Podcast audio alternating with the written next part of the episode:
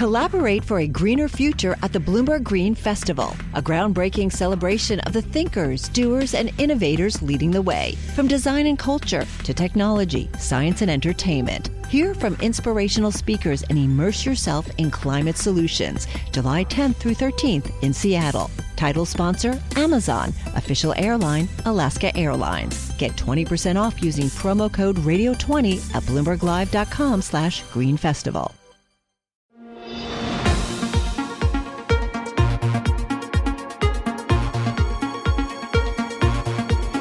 Welcome to What You Missed This Week. I'm Scarlet Fu.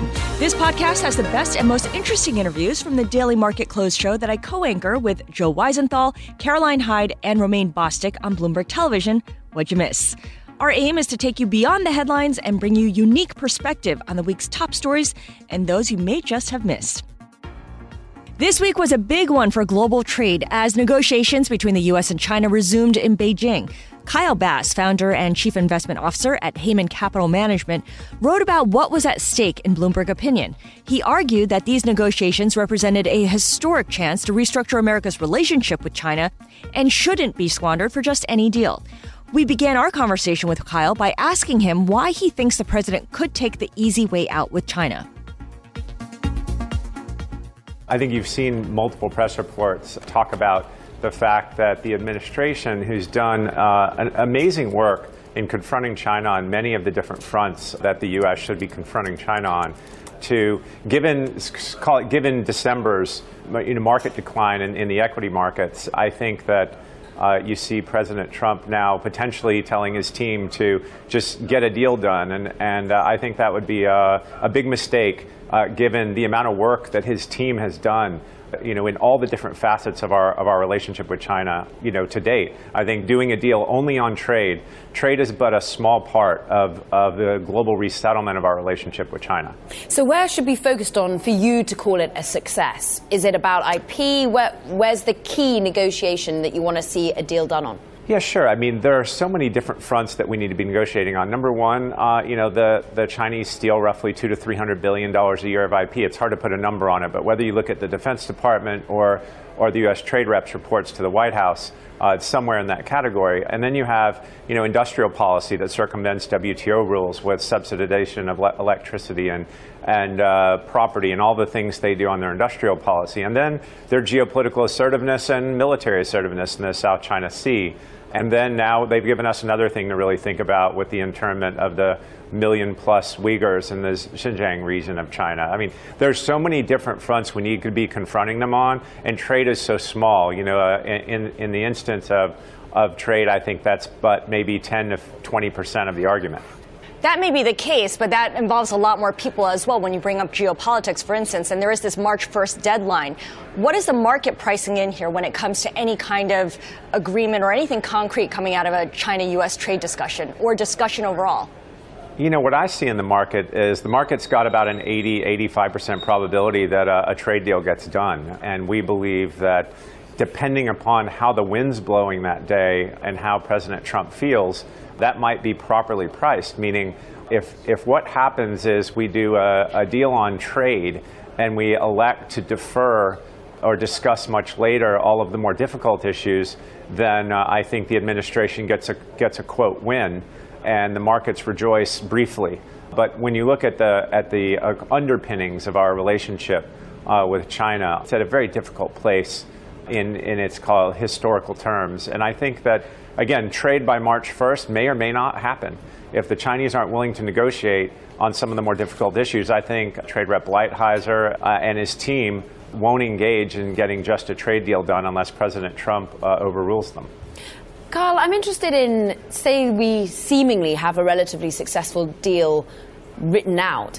How do you ensure that the commitment remains to uphold what has been agreed? How do you think we manage to see the change in behavior be exerted by China in the longer term?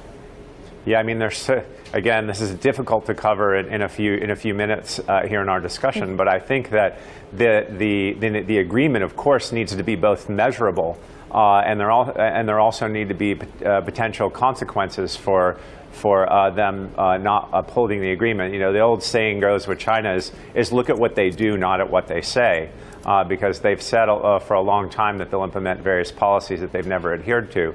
And so I think it's important for any agreement, again, to be measurable and also punishable to the extent that, uh, that, that, that, one side doesn't uphold their, their agreement. I mean, that's the difficult uh, dance that we do with regimes like, like China. You are a noted China bear. You mentioned in November increasing your short position against the Chinese yuan. Since then, we've seen the Chinese yuan strengthen. Why would Beijing let the yuan weaken, fall, and risk incurring the president's wrath right as the Chinese government is negotiating with the U.S. on some kind of deal? Look, as you know, China purports to be the, 15, the second largest economy in the world with 15% uh, share of global GDP. But if you look at cross border currency settlement, according to SWIFT, less than 1% of the world settles in Chinese currency. So Chinese is really just a paper tiger. China is just a paper tiger, and I think that they have they have done so much work in order to prop the yuan up or the RMB up. Uh, that uh, the funny thing is, is that, is that we consider calling them a currency manipulator on the weak side. In reality, what they've been doing is, is intervening and strengthening their currency to hold their whole credit market together. So, to your point, how much, how, what is their true pile of FX reserves worth? Worth? How much money do they have in order to defend their currency before they have to let it go? And I think as China becomes more globalized and wants to become more of a real currency, today it's not even a real currency, uh, being less than 1% of global settlement, then true economic forces will act on it, and that's when uh, you'll see a revaluation. What will be that tipping point? When do you think that time will come to bear? You know, last year was the first year that China had a current account deficit, i.e., uh, more money going out of China than coming in. Uh, and I think that they're so desperately short dollars that they need foreign direct investment, portfolio investment to hold everything together, given the extent of their of their credit uh, position that, that they're in today. That uh, the tipping point will be when you look at China from a macro perspective. They've got a current account deficit and they're running a massive fiscal deficit. So their consolidated fiscal deficit is a little bit north of 10% of GDP, including local government finance vehicles. Think about the US. We're now a little bit more than 4% of GDP and all the alarm bells are going off when China's at 10% of GDP. So China's starting to look like a traditional EM problem, meaning mm. they're, they're borrowing, a tr- they've borrowed a trillion dollars in the global capital markets, uh, Chinese corporates have. Chinese banking system is more levered than any banking system has ever been in the world. And they're now running a current account deficit. So now they're a twin deficit country with d- reserves that are dwindling. And so when you ask when is the time, the, the, the, I guess the answer is no one knows, but it sure is uh, worsening as we speak. Well, speaking of debt problems, uh, there's a Bloomberg report, Caroline, about two large Chinese borrowers, China Minsheng Investment and Wintime, that missed payment deadlines this month, which just goes to the whole point of how uh, the over leverage is a problem in the Chinese corporate sector. And the concerning thing here is that these are two highly indebted big borrowers out there. Carl, your perspective here, we how many defaults are we likely to start seeing? What sort of default cycle are we anticipating coming from China, and who does it hurt? Well, my view is, uh, you know, China works in two worlds. One, they work in their domestic world where it's RMB denominated. And in their domestic world, they, they control the price level, they control the police, the printing press, and the narrative. China can really much control their domestic market almost ad infinitum. But uh, where you start to see defaults are when they borrow in dollars because uh, they can't manufacture dollars.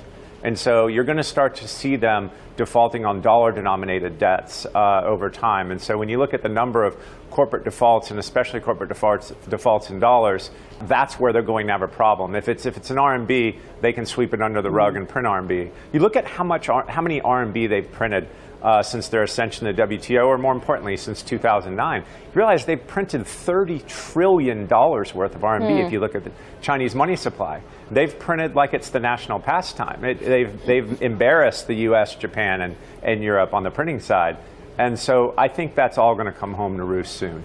All right, well, we'll see how that all plays out. Of course, uh, if any of that does, it would be an exogenous shock that the central bank would need to uh, factor in as well. In December, Kyle, you called for a mild U.S. recession for later this year, late in 2019. Now that the Fed is clearly in pause mode, have you changed your outlook? Is that still your, your base case scenario?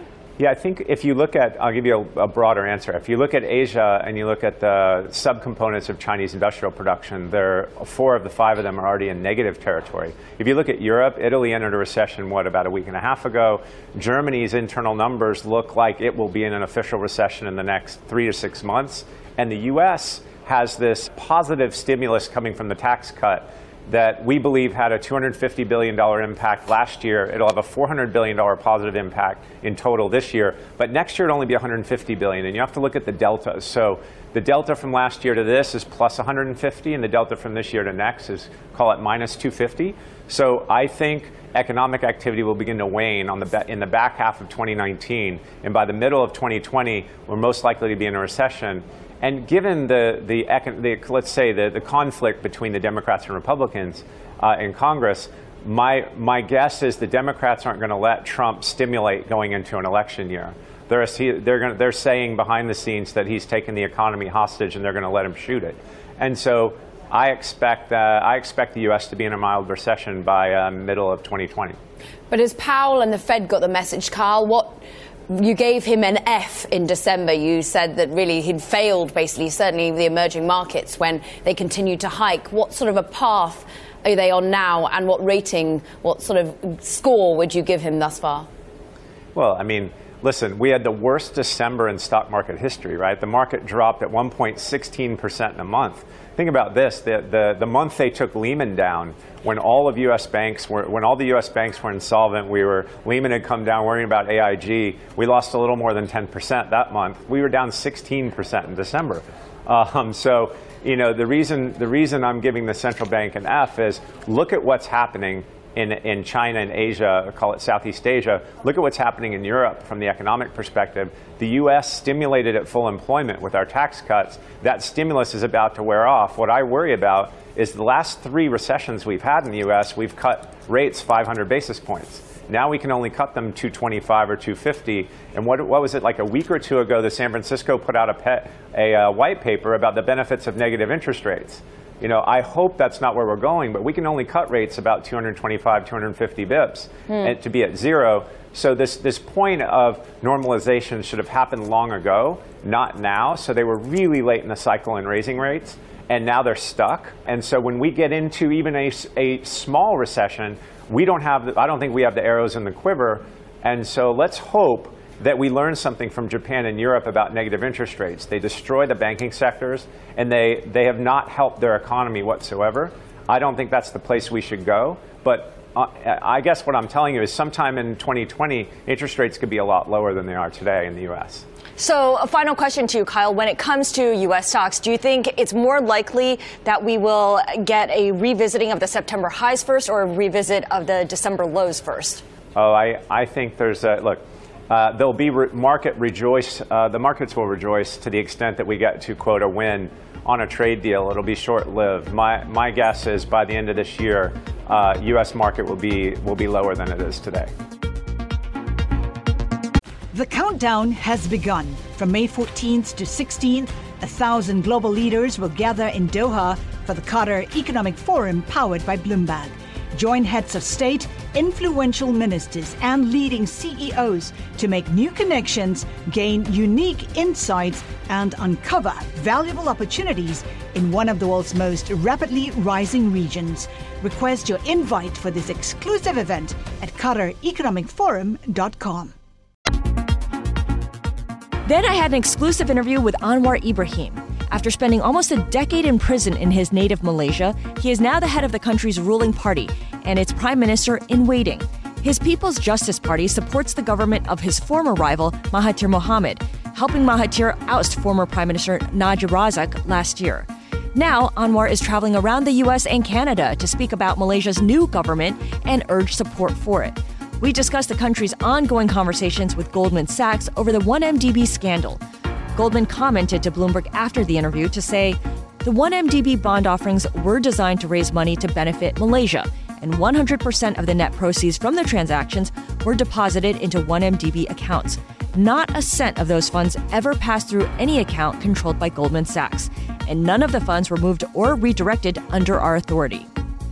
But before we got to Goldman, I began my conversation with Anwar by asking him what his message was to both foreign leaders and investors. Well, the, our experience is rather unique, phenomenal change. We uh, transform uh, autocratic uh, re- regime into a vibrant democracy, and um, we promote market economy. And uh, wanting to bring back Malaysia as an important destination for foreign investments bring back Malaysia. And that's interesting because obviously uh, the 1MDB scandal has been a bit of a setback for the country. Describe the impact that 1MDB has had on foreign investors uh, wanting to do business in Malaysia and with Malaysia. Well, the 1MDB is a key in point with the worst form of governance, a very corrupt system, and complicit to the crimes, of course, the involvement of some international financial institutions like Goldman Sachs. So um, with this uh, ep- episode, people tend to be about, about, suspicious because of the system of governance and the way we do things. But I have to assure them, look, that was in the past. Mm-hmm. The system is now transparent. We are more accountable to our policies, uh, to our actions, in our actions, I'm sorry. And, and therefore, we must be given the chance. Um, this is not usual when people rise up, various communities, various races, come up and say, we demand change. We must not uh, con- continue to support a corrupt regime. Now, part of that transparency and change, of course, is to hold people accountable. It's been seven months since the former Prime Minister, Prime Minister Najib Razak was charged, but the trial has yet to start. And this week, we saw yet another delay. Are you surprised by the delay? Does it signal anything? Well, I think um, this new uh, regime um, probably we need to uh, be more um, ready and uh, professional in our uh, preferring a charge. Mm-hmm. But this also reflects uh, a system that is uh, um, democratic and uh, that the judiciary is independent. In the past, we would just direct the judges, but now we have to respect the rule of law and due process. It is exasperating. The, the people expect a faster a quicker resolution. Some of the cases are so apparent and so clear. Mm-hmm. A prime minister receiving 2.6 billion uh, dollars uh, is not something which uh, is uh, acceptable. It's a personal donation into a personal account. So it is not a matter of proving a case, it's a matter of respecting the due process. Still, as you said, uh, it's taking a long time and it's frustrating for people. Najib is becoming a more sympathetic character. He's been very active on social media. Uh, he's been criticizing the government, and some say that he's regaining popularity. Do you worry that there will be a backlash against the government, especially when he says that um, the government has a political vendetta against him? Well, uh, Najib has enriched himself. Um, with the millions of dollars stolen from public purse, he can certainly certainly employ more staff, more people supporting through the social media and some, some other arrangements. Mm. But that would not deter uh, the general Malaysian uh, people from uh, condemning uh, the atrocities of the past, the excesses of the past, and uh, we'll just have to wait what more can be uh, told through the courts. Now, when it comes to blame, how much of the blame do bad actors in Malaysia versus outsiders deserve for creating this 1MDB situation? Is it 50 50? No, I think the central, uh, the core uh, personalities are certainly the Prime Minister and his colleagues. Um, some are trying to uh, navigate their ways, trying to join the uh, ruling coalition. But I think the Anti Corruption Commission has made very clear that this is not to cover up your crimes. You have to face the music. Uh, but other than this, of course, the players, the international financial institutions, are also at fault. I mean, you talk about business, you talk about commissions, you have a completely disregarding the rule of law, transparency, and whether the leader is corrupt or not. To some of the investors, the more corrupt you are, the easier you can hmm. we can do business with. We want to show that uh, a transparent system should be the option, the choice for investors. Now, you mentioned Goldman Sachs earlier. Our audience wants to understand more about Goldman's involvement in 1MDB and what happens next. Give us an update because the finance minister, Lim, has says the government may drop criminal charges against Goldman if the firm pays $7.5 billion. Have there been any direct talks with Goldman Sachs?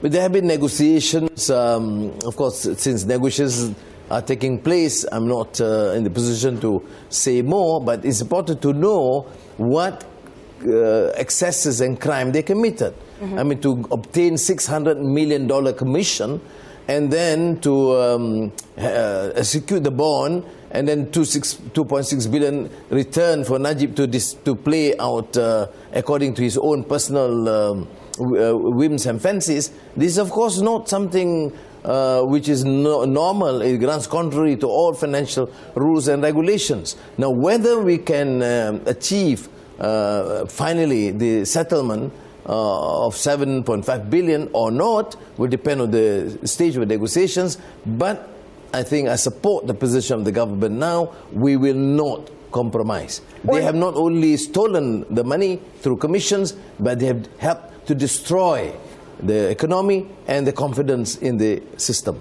You, just, you said $7.5 billion or not. Is that $7.5 billion number a justifiable penalty given that the entire bond deal was for 6.5 billion and Goldman, Goldman's take was a fraction of that? Would it make sense for them to pay the equivalent of the fees that they collected? No, I, I leave it to the authorities, uh, the team, to decide the quantum. But uh, what is important to realize is that they were complicit to the crime. They, uh, the, the, effect being the whole image of the country, the confidence of investors, and now the state of the economy. They must bear responsibility. So you reject the argument that it was a few bad apples in the firm? Well, um, for such a uh, figure and uh, probably the highest commission that they've got is not um, feasible or tenable to assume that the higher and top personalities in Goldman Sachs is not aware. Now, should Malaysia safeguard itself in any way against foreign banks, against foreign institutions, foreign players? No, we have adequate uh, um, safeguards and policies and regulations. This, um, however, however uh, rigid the safeguards, if you have crooks running uh, the system, they can always navigate. So it is important to have institutions and rule of law and to have uh, credible leaders with very high ethical standards. I need to ask you about China because China is also heavily invested in how 1MDB gets resolved. Its position here is kind of tricky, though. What kind of relationship do you want to see between China and Malaysia as the Malaysian government works to resolve 1MDB?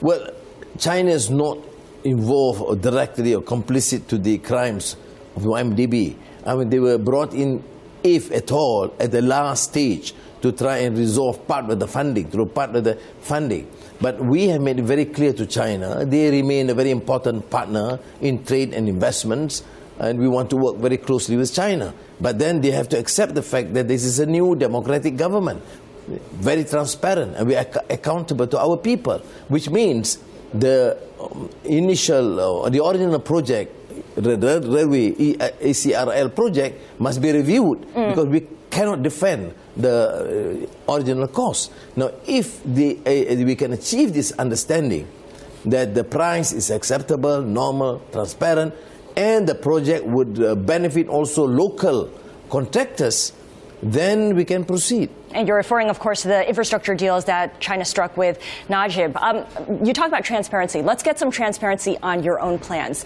uh, Mr. Anwar. You are referred to as Malaysia's prime minister in waiting. What's the timeline for you to become prime minister? You see, um, there was an agreement between um, among the party leaders. It's not just Anwar and Mahathir um, uh, that I will assume office at the right time. Now, um, why don't we then fix a date? Now, in my discussions with Mahathir, I want him to be effective. Mm-hmm. I want him to be given the latitude to govern effectively. Therefore, we cannot give an immediate date. Would you be happy to wait five years? No, of course, it's not five years because he has made it very clear that he will not exceed two years. And, and, but it's important to allow him to govern effectively because we are in a very difficult uh, and trying, trying times. You know, I have to say, I'm a bit puzzled by your alliance with Dr. M because he was your mentor, then he was your enemy after he betrayed you in the 1990s. He was also a mentor to Najib before turning on him. Why do you believe that Mahathir will do as he says and step aside for you within two years? What's different this time? Scarlet, between Anwar's personal predicament, the suffering that my wife and my children had to endure, and the country, the future of the country, the interests of the country must override, must take precedence. That I have to concede. Number one. Mm-hmm. Number two, Mahathir has shown that he was and is prepared to take the blows. And um, during the period year or so before the elections, they went after him hard. And uh, now he, and then he was also committed to some of the reform agenda. He um, was given, I mean, the support because of his commitment to support uh, the reform, which means judicial independence, free media, market economy, etc. So I think, therefore, however difficult it is, I must uh, concede mm-hmm. that uh, this uh, collaboration will be of great benefit to the people and Malaysia as a whole. So you'll be patient and have faith. We've heard, though, that the Prime Minister is considering a cabinet reshuffle. Is that the case? And if so, what are, what are the reasons for him to do so? You see, formation of the cabinet is the discretion of the prime minister. Mm-hmm. I have said to him that um, I am staying out, uh, and so that he has the space and latitude. But generally, I mean, of course, if he is going to have a reshuffle, he will have to consult party leaders. But he has said very clearly he has no interest to uh, have a reshuffle. Mm-hmm. And I take his word for it. I want to get a sense of how you would, your government would rule differently. Uh, the new government's focus is really to clean up corruption, to rectify bad behavior. And under Mahathir, the government has banned, for instance, Israeli athletes from entering Malaysia later this year. And these are athletes that want to compete in a qualifying event uh, in Sarawak for the 2020 Paralympics. Israel says that this is anti Semitism. Is that a fair characterization? And as Prime Minister, how would you handle this? See, Mahathir made it very clear it's not anti Semitic. He said, We have exhausted all avenues, expressing our concern for the plight of the Palestinians. We are not against Jews. We have never taken a position against any race. But uh, Dr. Mahathir made the right decision because he said he has exhausted all avenues, at least to convey, to stop the atrocities against the Palestinians. And you can't take this as anti Semitic. These are athletes, though. N- nevertheless, let, us move on to the economy because, of course, economic concerns top of mind for voters in Malaysia and certainly investors in Malaysia as well. Talk about what Malaysia needs to do in the next five years to increase its economic competitiveness. Well, other than transparency and good governance, we must then look at all possibilities uh, to ensure that we remain competitive and able to attract foreign investments. Mm-hmm. Rules, efficiency, ease of doing business, and focusing on the major uh, categories of business that we would like to encourage. For example, digital economy, um, services sector, uh, high-end technology uh, in manufacturing sector. But these issues uh, will be, have to be made clear, and we have to explain and efficient in executing these policies. Now, last question to you, and I ask this because I was in Hong Kong in 1997. You were the finance minister of Malaysia during the 97 Asian currency crisis. And in retrospect, people say that Malaysia came out of it better than other countries, in part because Mahathir imposed capital controls. What is the lesson that you think we can take away from that period as we continue to deal with the fallout from the uneven growth that stems from the 2008 global crisis? You see, the issue is more complex. For example, Malaysia stands unique because there was a budget deficit before that. And there was budget surplus before that. Mm-hmm. It stands unique because we have even prepaid more than 12 billion ringgit in the years. So, because of the strength of the fundamentals and the funds at our disposal, we were never compelled to seek um, the funding from IMF as a last resort. Mm-hmm. And, uh, and therefore, the measures undertaken uh, uh, according to Mahathir's recommendations did work. But if our economy has been rotten uh, with huge deficits, um, I don't believe any measure would help. Is that a blueprint for how we should tackle crises in the future? Yes, which means we have to prepare now, not wait for the turbulence to happen. We have to have a, a resounding, strong fundamentals and uh, manage our economy well. Later on, we spoke with Brad Setser, senior fellow at the Council on Foreign Relations, about the euro area missing its mark. This week, we heard that industrial production fell at the fastest pace since the financial crisis. And now it's looking like expansion for the 19 nation euro area is at risk of barely topping 1% this year. Brad gave us his prescription for the economic slump and told us why he thinks now, more than ever, there is a clear argument for a German fiscal stimulus. Well, for a long time, there's been a case that Germany should spend more, largely to help its neighbors out, to ho- help bring down Germany's overall external surplus, which is enormous, about 8% of Germany's GDP. Now there's a domestic case for the stimulus as well. Germany's own economy is slowing. Germany was actually one of the weaker euro area economies, both in the industrial production survey, but also with the Q3 GDP numbers were slightly negative. Q4 was only slightly positive. There's just basically a domestic as well as an external case for a fiscal expansion. When we talk about that case, though, I mean, some would counter that what Germany's done so far, you know, up until this point, has been relatively good for their economy, despite some of the issues that they've had over the last, you know, I don't know, six or seven months. Is there an argument to be made that keeping these sort of twin surpluses going, or at least not getting in the way of, them, uh, would still be prudent over the long term, and that maybe the short term pain is worth it? I think there's a long term argument that Germany naturally will run, because it's aging, mm. a modest current account surplus. I don't think that explains an 8% of GDP current account surplus. Mm-hmm. Hmm. Germany now has a fiscal surplus of 2% of GDP. You could, not quite, 1.7. Uh, it could go to zero, run a balanced budget, and still provide its own economy with a substantial boost. Even judging Germany on the most prudent of measures, there's scope for Germany to do more. I've lived in Berlin working for Bloomberg, and this is cultural really. Uh, they do not like to spend, they want to be able to save.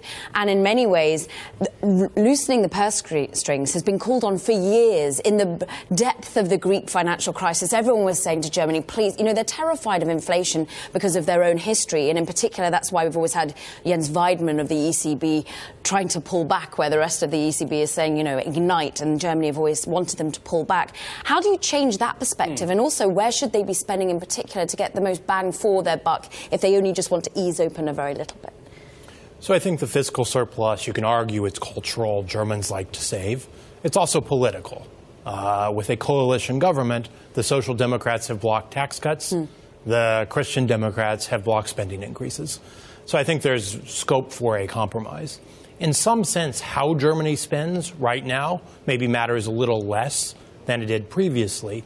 Germany's own economy is basically stalled any increase in spending, any cut in tax would generate a positive impulse for demand. But if you want the biggest bang for the buck, the obvious uh, place to look is to increase Germany's public investment, which mm. has been low for a long time. the only t- difficulty there is that doesn't uh, kick in quickly. So you could probably bridge to that with some more immediate measures as you said at the outset, one of the arguments that people have made for a long time is that Germany should simply spend more because that would boost the rest of the euro area, it would boost its neighbors, that would probably be good for just sort of the sustainability of the project as a political entity mm. uh, that continues. If they were to increase spending on sort of domestic uh, investment infrastructure. Would it, how big of an impact could it still have on its neighbors, the rest of whom aren't doing very well either right now? They could use it. Look, you can come up with a lot of different estimates. I like to use the IMF's estimate for the amount of, that a fiscal stimulus spills over. Mm-hmm. It's about a third. So it's not huge. Not bad. But right now, it's helpful. The overall euro area could use some help too. With Merkel sort of on her way out eventually, do you think that they will sort of transition maybe mm. to a political environment where something like this would happen? Well, the coalition agreement does envision a modest fiscal uh, stimulus this year. The German finance ministry, though, has had a long history of underestimating revenue growth. So Germany tends to outperform its own forecast. Will that continue? Perhaps, but maybe, just maybe, there is an argument that Germany should and will change. 2% of GDP is a large fiscal surplus. You got a lot of space. One thing we've been talking about the size of the fiscal surplus, we've been talking about the slowing growth. We haven't talked about the fact that bund yields are uh, back, basically back to zero on a nominal basis, I think negative on a real basis. And so, how much does that bolster this argument, especially this now is the time moment, that essentially money is free? You know, money's been free for Germany for a yes. while, uh, but it obviously enhances the financial case. Germany can make money over a five or even an eight year horizon by borrowing more. uh, I think Finance Twitter has that one kind of right. When you have a negative cost of funds, your immediate priority doesn't need to be paying down your debt. That does it for this episode of What You Missed This Week. If you like this, please make sure to subscribe and rate us at Apple Podcasts or wherever you listen to podcasts. And be sure to tune in to our Market Close show every weekday from 3:30 to 5 p.m. on Bloomberg Television and from 4 to 5 p.m. streaming on Twitter. Thanks for listening and have a great weekend.